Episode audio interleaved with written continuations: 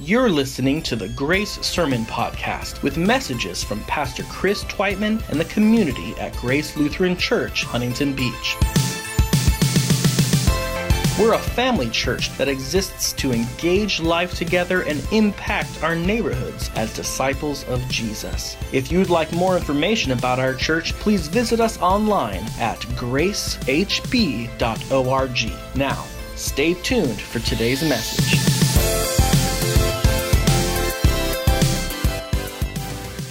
We continue to break down the picture offered to us in Acts chapter two of who we can be, thanks to the gift of the Holy Spirit at Pentecost, of who we are meant to become together.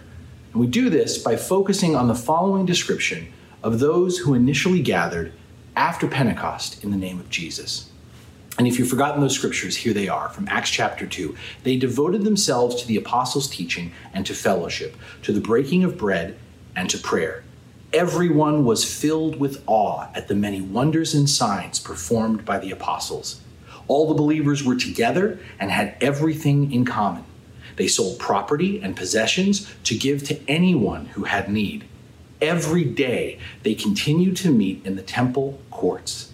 They broke bread in their homes and ate together with glad and sincere hearts, praising God and enjoying the favor of all the people.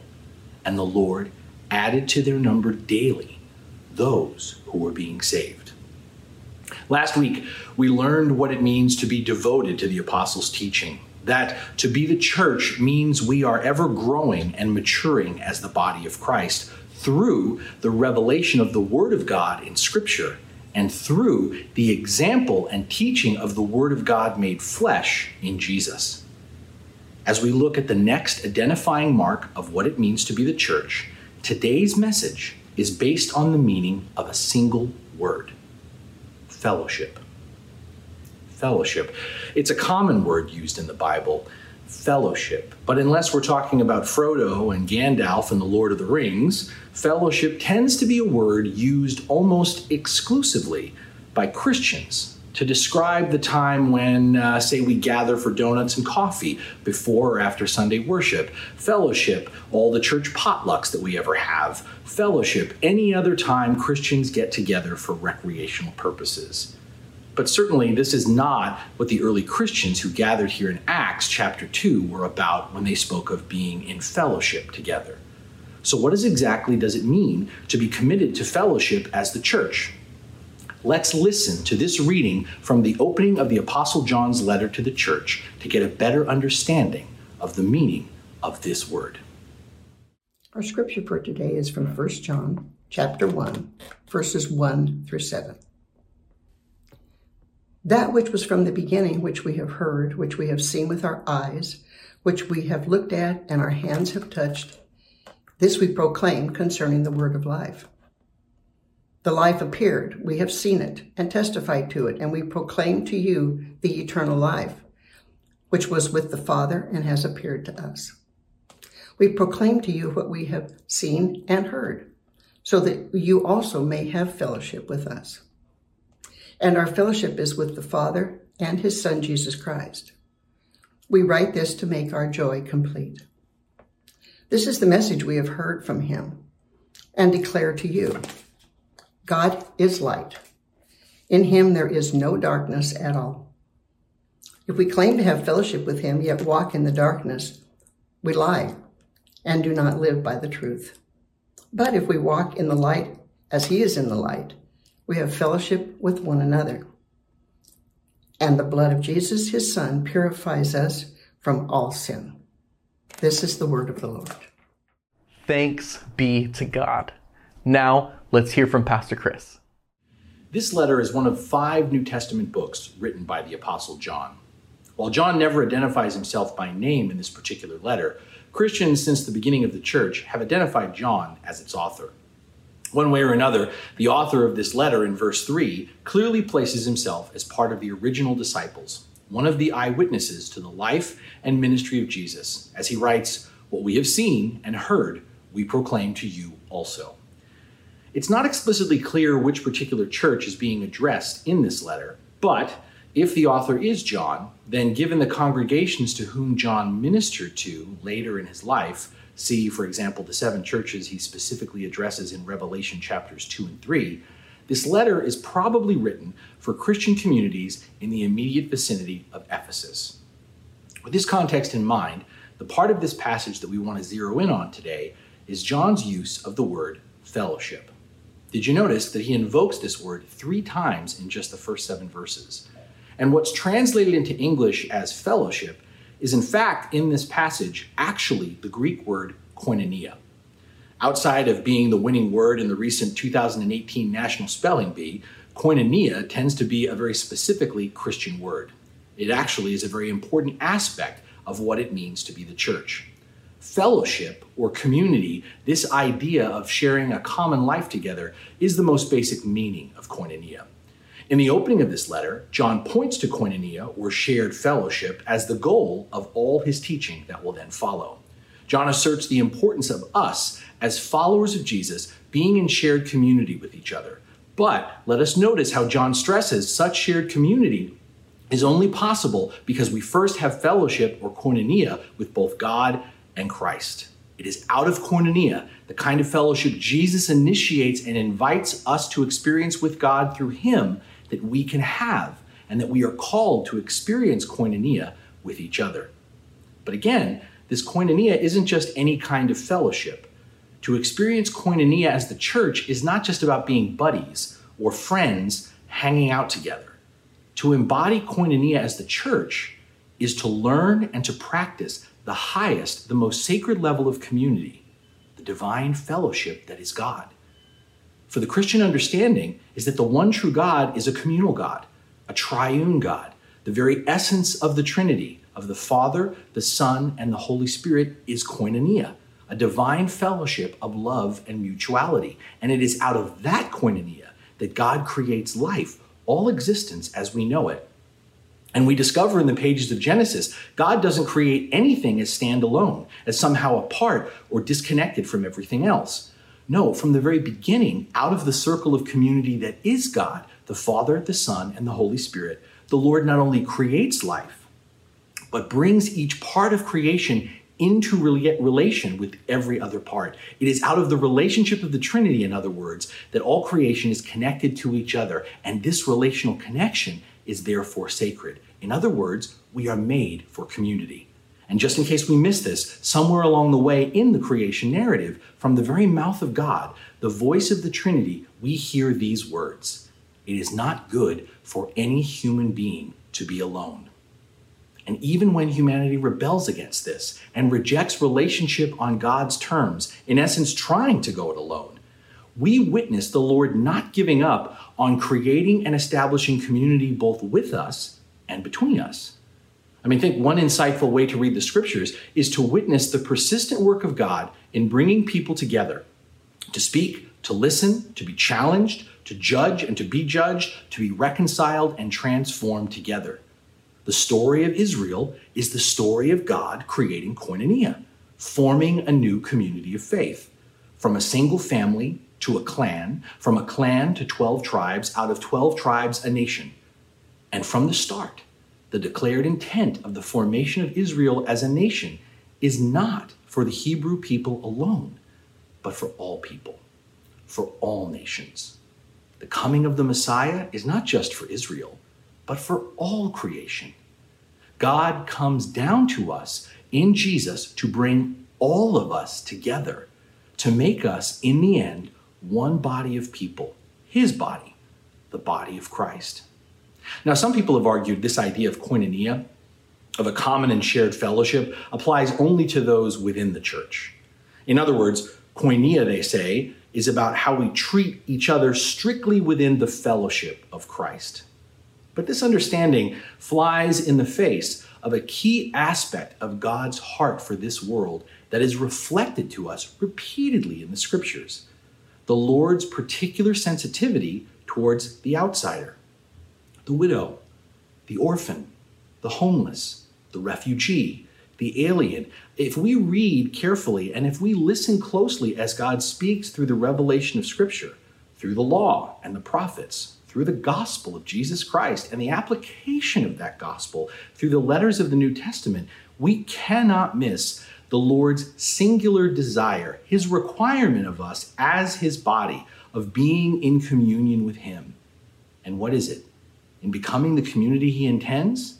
Well, we could probably summarize it with Micah six eight. Anyone remember? What does the Lord require of us? To act justly, to love mercy, to walk humbly before him. As our good Father, one of God's greatest desires and purposes in creating koinonia, whether it is through the birth of a nation called Israel or through the rising of the body of Christ called the church, one of God's reasons for creating koinonia, the reason I would argue, is for the isolated, the lonely, the alienated, and the marginalized to have a place to call home, to find a community to which they can belong. God desires humanity, and that means each individual human person both to know that they are deeply loved by him, and out of the security of that everlasting love to in turn generously welcome others into his kingdom. And not surprisingly, this is what we discover in that picture from Acts chapter two. This is what koinonia looks like when it's exercised in practice and not just in theory. What do we see recorded in Acts chapter two? Here it is again. All who believed were together and had all things in common. Koinonia is behind that word common. Koinonia means participating in contributing to the community we have in Christ, sharing with others what we ourselves have received from Jesus. The first followers of Jesus gave of themselves to each other. Material resources and skills were not claimed as personal possessions. Life experiences were shared. If one rejoiced, they all rejoiced together. If one mourned, they all wept together. Each one belonged to another. And in this way, as each member of the church was at the service of every other, they thereby together formed a body subject to each other, a body that looked like Jesus, the body of Christ. But this body, again, did not exist solely for itself. The verse goes on, and they sold their possessions and goods and distributed them to all, as any had need. The body used its strength and leveraged its growth for the good of those who were outside the church, not just for potential believers in Jesus, but for any who had need. You know, if you think about it, in many ways, what we witness in Acts chapter two is the tangible reflection of what it means to live out the great commandment, to love God and to love our neighbor as ourselves. We all know what Jesus said, that this is the highest law, this is the summation of all God's rules for life, but actually, practicing what Jesus commanded us to do, to love God and to love our neighbor as ourselves, means to realize whatever we have been given, whatever we possess, is not our own to do with as we please. In other words, koinonia is multidirectional. Koinonia speaks to one's vertical relationship with God and to one's horizontal relationship with people. If all we are and all we have is thanks to Jesus, then all we are and all we have been given belongs to everyone, because Christ came, Christ died, Christ is risen for everyone. If all that Jesus is, is for all the world, then for all the world is to whom we have to offer our lives for Christ. Beloved, koinonia is a radical concept. It goes against the thinking of this world that tilts more towards segregation and division. In our ever-polarizing nation, we are more inclined, increasingly practiced at separating into groups rather than coming together. We find it easier and perhaps even more satisfying to affiliate selectively with those whom we like or with whom we agree. We remain beholden to labels that keep us apart rather than to bring us together. We are quick to dismiss, perhaps even mock, maybe even hate those who do not, we do not like, those with whom we do not agree. But my friends, this is not the way of Jesus. This is not practicing koinonia. That is why we as the church cannot ignore or avoid this ongoing global conversation about discrimination, racism, and injustice. And for those of us who don't believe racism still exists, let me put it to you this way. If sin still exists, if this world is still broken, then racism, trust me, is alive and well, and therefore so is injustice born of racism. Let's be clear, racism today has a different shade than it did in the nineteen sixties. The racism being brought to light today is much more subtle, more hidden, and more unconscious. The racism we witness is no longer visible on buses or storefront signs, in hotels and restaurants, in factories, corporations, in schools and universities, in the military and in the government. No, but racism still exists in those areas systemically, which means it remains woven within the very infrastructure of all those institutions. Anyone who denies this, anyone who denies the idea of systemic racism, has to provide answers. Answers for the existence of the following: income inequality between people of color and whites, for exponentially higher incarceration rates among men and women of color, for the absence of people of color in university professorships and classrooms, for the racial profiling that occurs simply for walking on the street, for the disproportionate lack of access to healthcare or affordable housing, and more recently, the experience of higher infection rates of COVID nineteen among people of color. The list can go on and on and on. And whether you want to attribute all of these conditions to racism or not, here's the thing.